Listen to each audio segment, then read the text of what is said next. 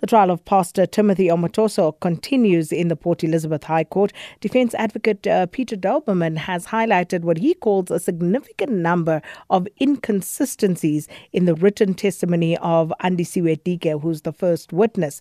Now, he asked uh, to consult with the police officer who took the statement, saying that he wouldn't be able to cross examine Dike until that happens. So, to find out what actually transpired, we join on the line now by our reporter Veronica Fourie. Veronica, good afternoon. So, uh, what came out of court this morning?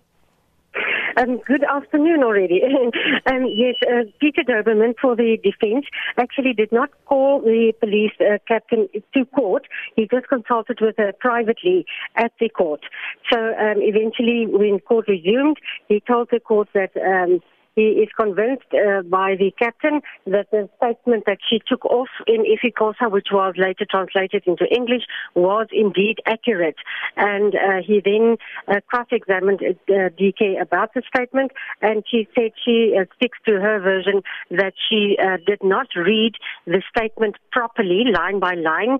She didn't realize it was necessary, and she did actually see the inconsistencies and inaccuracies which she had alerted the state prosecutor, um, and that um, she thought it was just a summary of what had happened.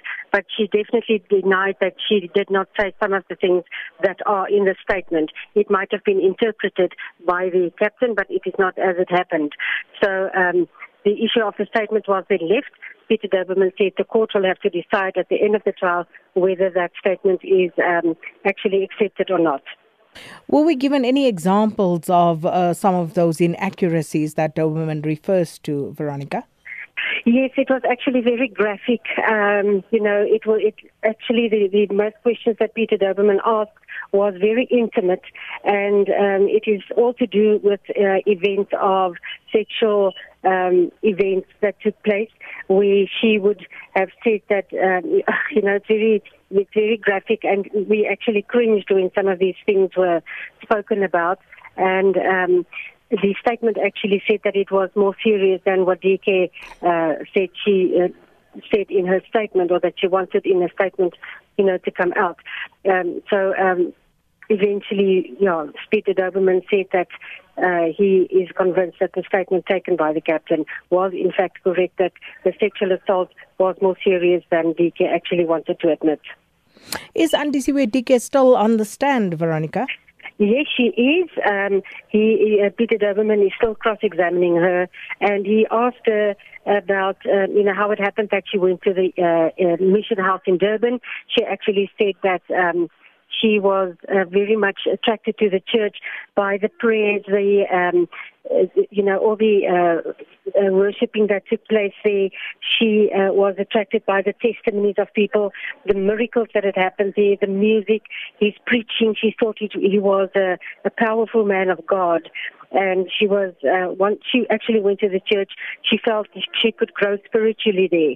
And then eventually she had it in her mind that she wanted to go to the uh, mission uh, uh, missional house in the uh, outside Durban because he often referred to the girls who are in the mission house that they are different because they pray, and she thought that they are being uh, trained spiritually more in depth, and that is what she uh, yearned for. She wanted that, but she never took the initiative to ask if she can go there. She was then approached by uh, the co-accused. It is uh, two ladies who actually are accused of luring girls to the mission house. And she got called from them. She had to go to Omotoso's office and then eventually she went to the mission house.